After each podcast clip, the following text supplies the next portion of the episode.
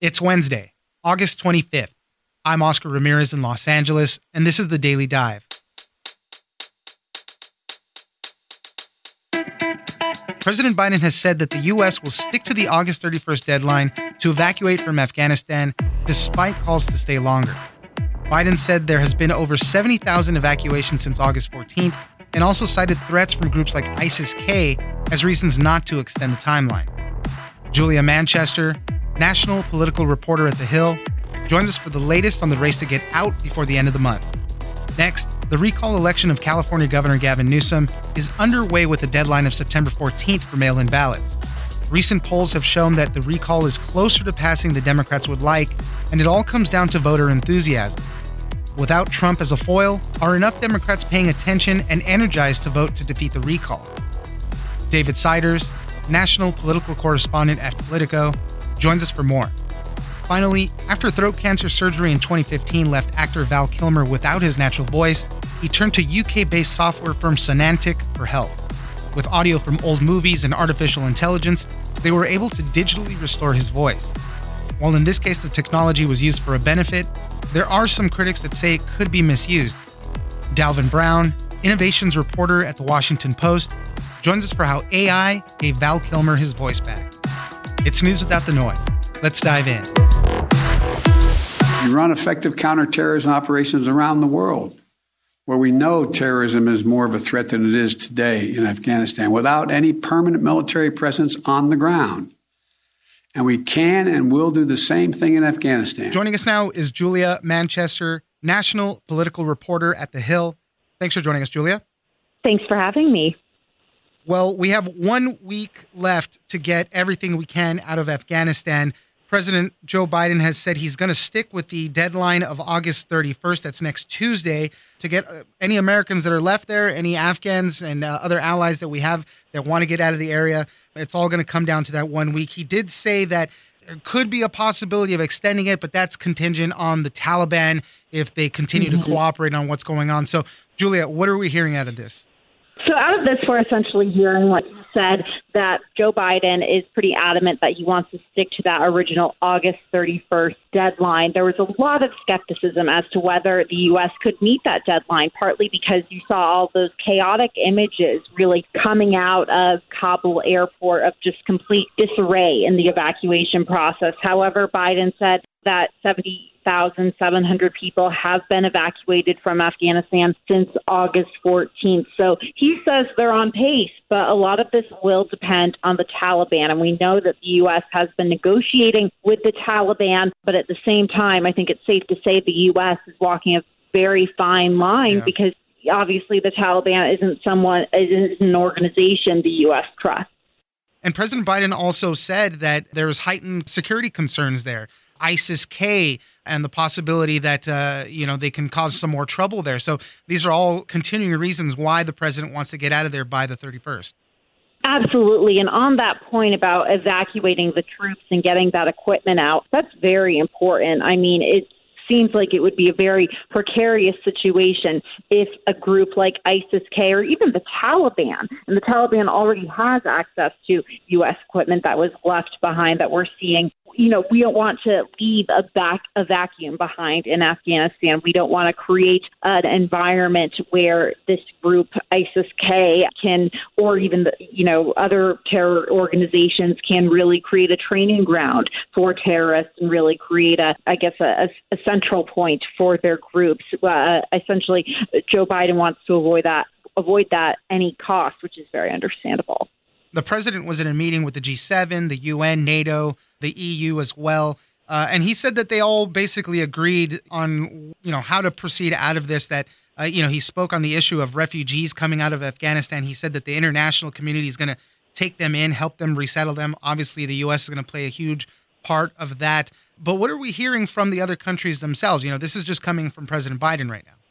Well, from the other countries, there is, you know, a potential. You know, initially we were hearing that they wanted to push this into September, that they didn't think it was possible for um, us to be out by August 31st. But you heard uh, the UK's Boris Johnson say today that they will be um, at least trying to stick with that August 31st deadline. I think you're going to see all of these world leaders want to be on the same page of this issue going forward.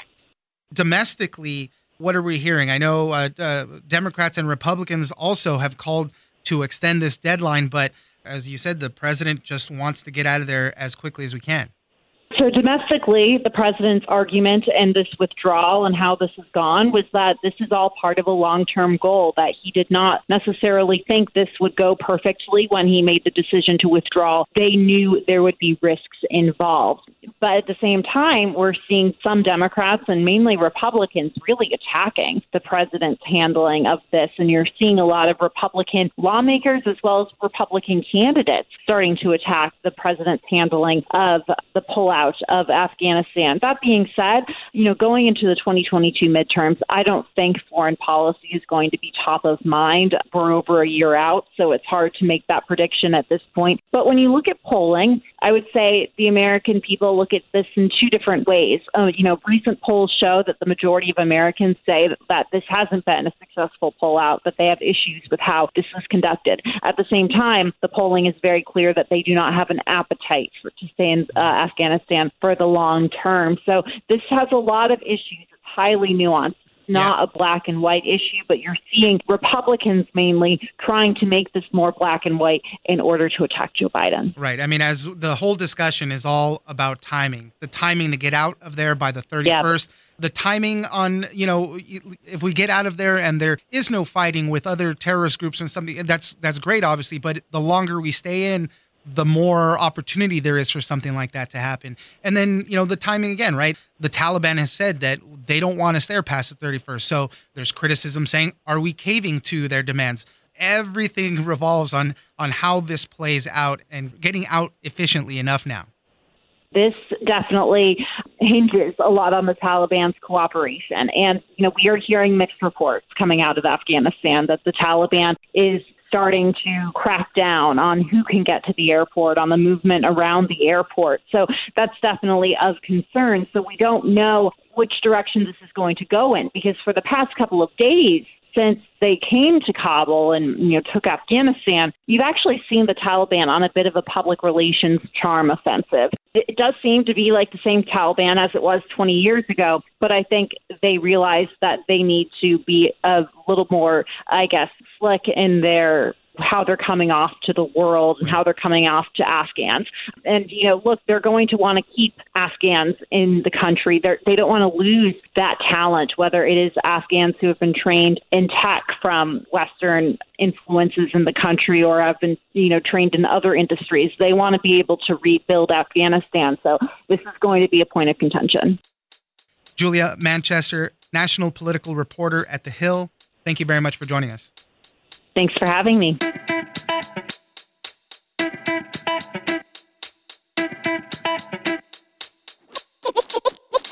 But we have our environmental leadership on the ballot. We have our healthcare leadership on the ballot. We have our organized labor and unionization leadership on the ballot. Joining us now is David Siders, national political correspondent at Politico. Thanks for joining us, David. Hey, pleasure to be here. In California, we're going through a recall election right now. This is a recall effort against Governor Gavin Newsom. The deadline for this is September 14th. So everybody in California has already been mailed their ballot, and the voting is down to two questions. Do you want to recall Governor Gavin Newsom? And if you do, who do you want to replace him? There's only two questions on that ballot. But right now, Democrats are sweating it. They think that if not enough of them turn out to do this, that uh, the governor can be defeated in all of this. So, David, what are we seeing? I think uh, if it was a normal election, if this was a, a, a normal year in November, maybe even an off year, but a normal time frame with candidates and issues on the ballot, this wouldn't be a problem at all in California for Democrats, right? They have this huge registration advantage. Republicans are less than a quarter of the electorate, and the governor would sail. But because this is this unusual ballot, like you pointed out, this two question proposition, the polling indicates that Republicans are far more amped up about this election than Democrats are. So it would still take a huge imbalance of Republican to Democratic turnout for this to work for Republicans, but it's close enough in at least most models that Democrats are worried. I think you spoke to former Governor Gray Davis, and he said that he's probably be willing to bet that not uh, you know about half the people in the state know that there's an election going on right now, much less when the deadline is. And that's the huge worry is the, the turnout. I know the Latino vote is a thing, but just getting people interested enough to do this. As you mentioned, this isn't even the midterms right now. It's this weird special election we're going through. Yeah, there's two things going on here, and Davis, I think, would put the emphasis on the first thing. Some other people would put it on the second. But the, the first is that it's August in, in an off year, and and we're in the middle of a pandemic still. So there, people are paying attention to the coronavirus, getting back to school. They're not used to thinking about elections in August in California. So there's there's that going on, and that is a hurdle. And then the second thing is that we're really getting our first taste of elections in the post-Trump era, and Democrats were able to juice up their turnout with Donald Trump on the ballot or in the White House. And nationally, there's been some signs already that it's a lot harder without Trump to vote against to get Democrats to turn out. There was a race in Connecticut last week that had Democrats worried because you know, this was a Biden plus 20 district that a, a Republican won. It was a state race. And then there was a House race in Texas earlier in the year that was also low, low turnout and where a, a Democrat didn't even make it through the all party primary. Yep. So combined with California, that's the concern. Yeah, and there's 46 candidates running against Governor Gavin Newsom. I mean, that's a lot of people to go through and, and try to settle on somebody. But that's what the Newsom campaign has been doing throughout this whole process is trying to pin it on uh, this Republican controlled recall, trying to pin it to Trump supporters. Larry Elder, who's a conservative talk radio host in California, he's the leader right now in the polls, it seems like also trying to uh, uh, attach him to Trump or make him seem even more far right. Yeah, that's exactly right. So there's this weird dynamic in California where, and honestly, it goes back even further than this election. But but right now, you're seeing Newsom spend money to raise the name ID of his chief Republican opponent, which is normally something you would let the opponent do themselves. But Elder obviously doesn't have anywhere near the resources that Newsom has. So it's better for Newsom if it's not just an up or down question on Newsom, but a question of Newsom or Larry Elder, who he, you know, is elevating his profile and portraying him as a, a Trump of California.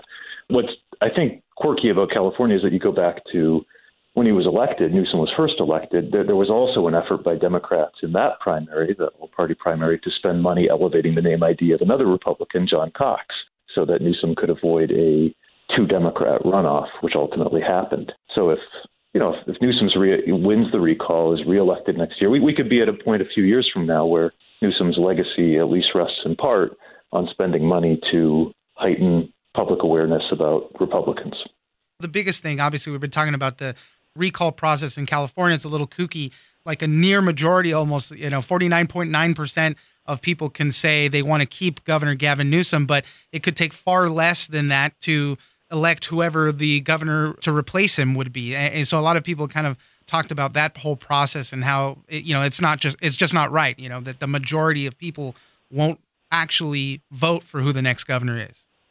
Yeah, it's a real weird process, especially this year without a Schwarzenegger on the ballot. You could end up, if yes passes, you, know, you could end up with somebody in the 20s or 30s being the governor, and that that is, that is truly bizarre. David Siders, national political correspondent at Politico. Thank you very much for joining us. Thanks so much for having me.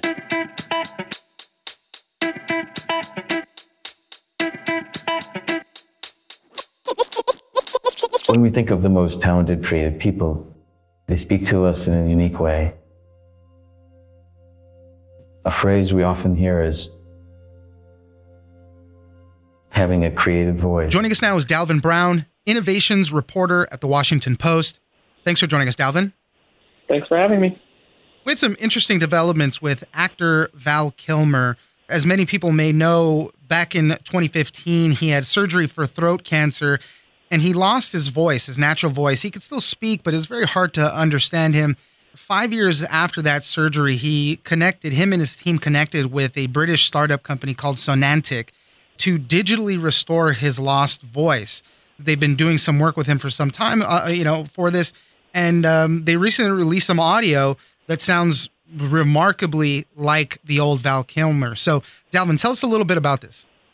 So Val Kilmer recently did a, a movie uh, with Amazon Studio, the documentary about his life, and in the documentary, they go through what it was like for him to battle with cancer. And um, after wrapping up the film, his team thought, well, what if we can restore his voice digitally? And uh, yeah, they worked with Sonantic on some AI that does just that. It's an interesting uh, company in the way they go about it. They typically require three hours of audio to recreate a voice. But with Val Kilmer, because of licensing restraints for movies and things, they used old movies obviously to to recreate his voice. They used 30 minutes of audio. So they released a, a piece of it uh, to see what it sounds like. Let's take a listen to that, and then we'll kind of continue the conversation after. But I was struck by throat cancer. After getting treated, my voice as I knew it was taken away from me people around me struggle to understand me when I'm talking. But despite all that, I still feel I'm the exact same person. Still the same creative soul. The soul that dreams ideas and stories constantly. But now I can express myself again.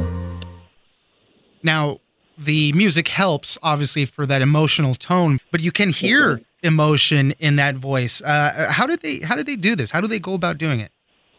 Yeah, so the company has a pro- uh, proprietary AI voice engine that they feed audio into, and that their algorithms try to pick up that emotion that happens in words, and then it attempts to recre- recreate it. And so they have a sort of speech to text service where if you enter words, it will read them aloud, like the person that was speaking into the AI system. Uh, basically, that's how it was explained to me. Yeah, and in the end, I guess they made 40 versions of his voice. They selected the highest quality options. And as you mentioned, it's kind of a desktop text to speech program that, that, that they gave him. They said he's allowed to use it any way he likes, which is, you know, remarkable for a company to let him have that that freedom with it. Yeah, he can do voiceover work now if he wants to. He can do speaking engagements if he wants to, um, or you know, even voiceovers for movies, and basically just enter the script or whatever he would like to say into the system, and it would say it in his old voice. But yeah, while it is great for Val Kilmer and anyone, you know, anyone of his stature that or in his situation that's looking to do that, there were some people who were a bit concerned about that type of technology. So this project came out when uh, this other film called Roadrunner was coming out about the late chef Anthony Bourdain. The director and the filmmaker in that film uh, used a different company to kind of uh, clone the uh, uh, to clone Bourdain's voice as well, and there was some pushback on that. And then beyond that, you know, there's pushback that other voice actors have saying, "What if they use my voice to say something I don't want?" You know, all this stuff. There's it gets into a lot of murky territory. Yeah, it certainly does. And it even gets into some legal territory if you don't get permission to do it. So in the case of Anthony Bourdain, the director said that Bourdain's wife okayed him recreating his voice. The wife later said that she didn't. But yeah, some lawyers that I spoke to said that if you don't get permission, then you definitely are liable to be sued for creating or making money off of someone's likeness. So in Val Kilmer's case, Sonantic isn't making money off of it. They gave him the product for free, so he owns it. But if anyone is replicating celebrity voices without permission, yeah, they can get into some trouble for that. I mean, obviously, this application could have tremendous impacts for a lot of people that are losing their voices, you know, kind of as we've been detailing. And we've talked about those concerns, but Sonantic, for their part, they seem like they're firmly in place in the in the gaming industry and the film industry. This is really where they want the application of their software to be. Yeah, that's what they say. They're only working with studios and gaming companies for voiceover work. So, for instance, if an actor has to do a lot of screaming, you know, that may take a toll on his voice. So instead of doing that, perhaps then the AI system can step in. But certainly um, there are concerns by voice actors that studios may try to use that type of technology to replace them. So, you know, I guess it's a catch 22. Dalvin Brown, innovations reporter at the Washington Post. Thank you very much for joining us. Anytime.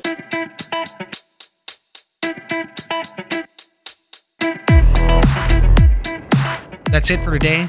Join us on social media at Daily Dive Pod on both Twitter and Instagram.